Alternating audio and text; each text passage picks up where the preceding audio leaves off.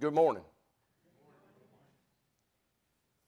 Um, this morning, our series, or I'm continuing our series that Pastor Allen has been uh, speaking with us on the real transformers.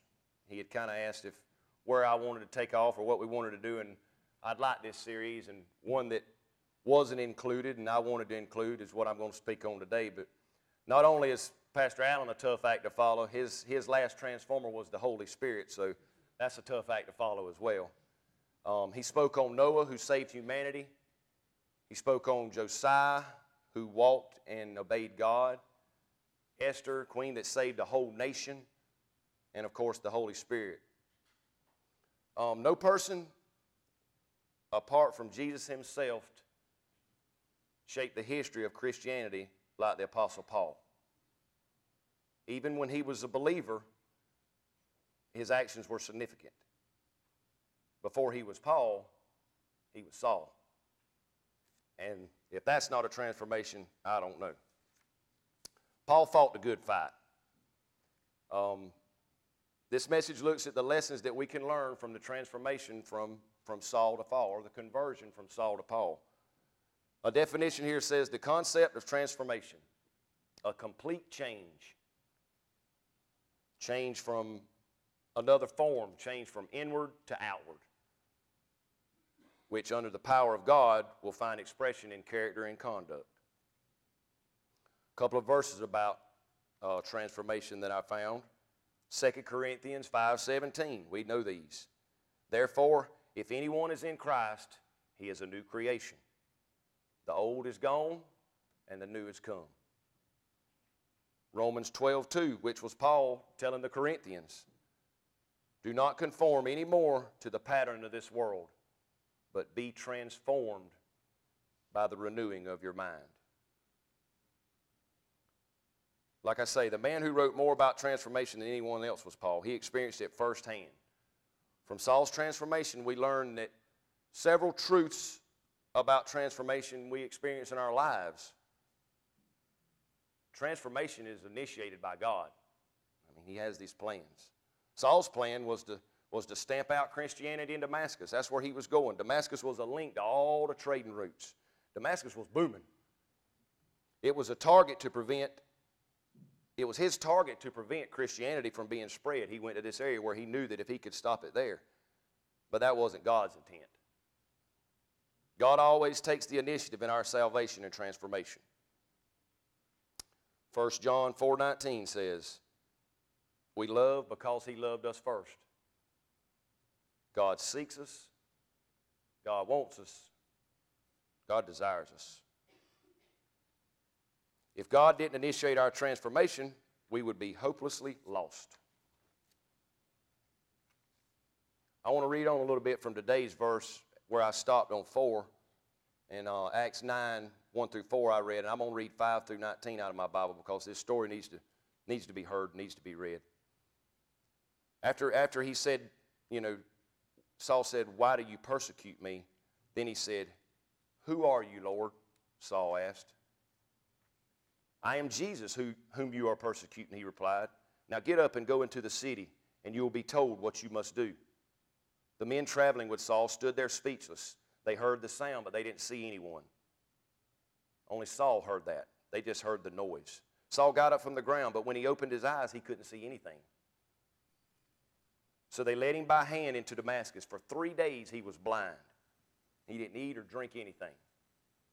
Three days he couldn't see, he didn't eat, he didn't drink.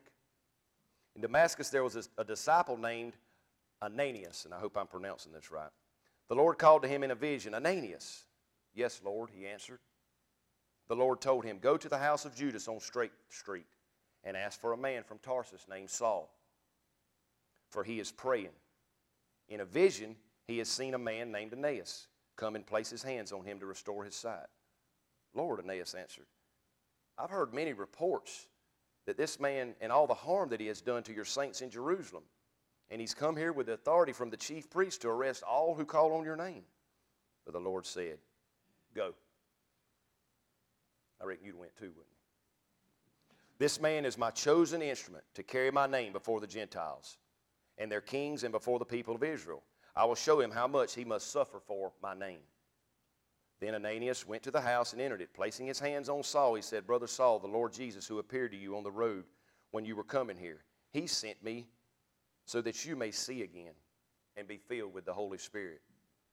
Immediately, something like scales fell from Saul's eyes, and he could see again.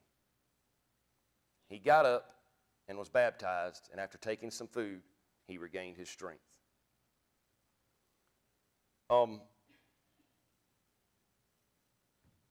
faith in Christ brings great blessings, but often great suffering too. Paul would suffer for his faith. God calls us to commitment, not comfort. Think about that. Calls us to commitment, not comfort. He promises to, to be with us through suffering and hardship, not to spare us from suffering and hardship. Transformation, a couple of other little, little quotes here that I got. Transformation leads to a life of vibrant prayer. Transformation leads to a servant's heart. Transformation leads to a spirit filled life. It leads to fellowship with other believers, just like today. And transformation leads to sharing the gospel. Saul had his greatest successes when he obeyed God. His greatest failures resulted from acting on his own.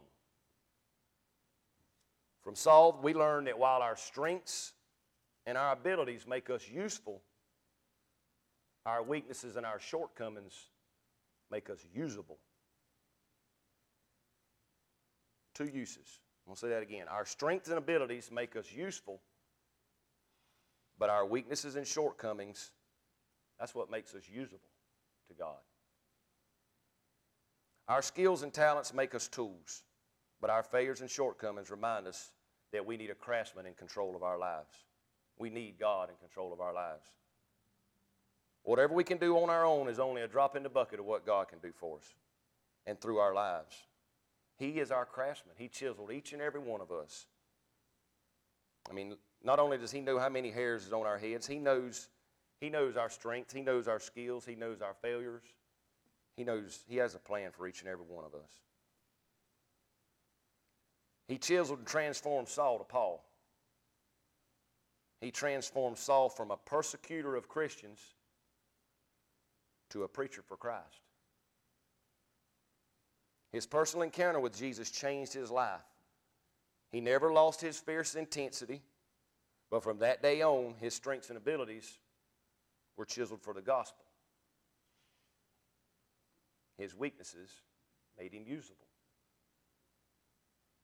He went on to preach through the Roman Empire as Paul. He wrote letters to churches, many in the New Testament that we know. God didn't waste any part of Paul.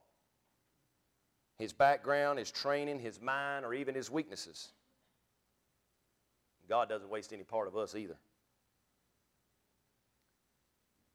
Now, I believe that God uses our weaknesses and, and our shortcomings just as much as our skills and talents when we fail, when we fall, when we freak out, first thing we do, we pray. But what about our strengths and our abilities? When we win, when we rise, when we're on top? Do we praise with prayer? We need to. We need God in our, in our, in our lives at all times, during our Saul times and during our Paul times. Paul fought the, fought the good fight. In 2 Timothy 4 6 through 8, it says, For I am already being poured out like a drink offering, and the time has come for my departure.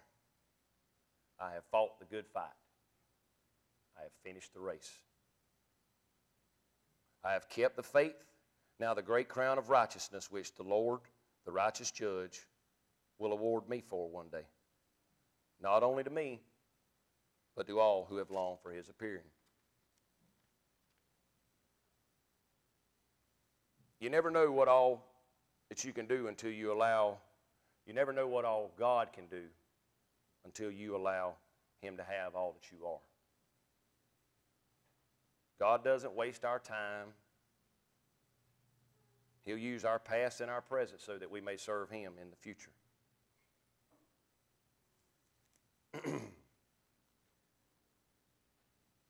like I always say, when I preach, we'll be the, we'll be the first one out the door to church. So that was kind of a kind of a short sermon today, but I this this really hit with me, and, and you know we all we all have these Saul times and we all have these Paul times, but no matter what,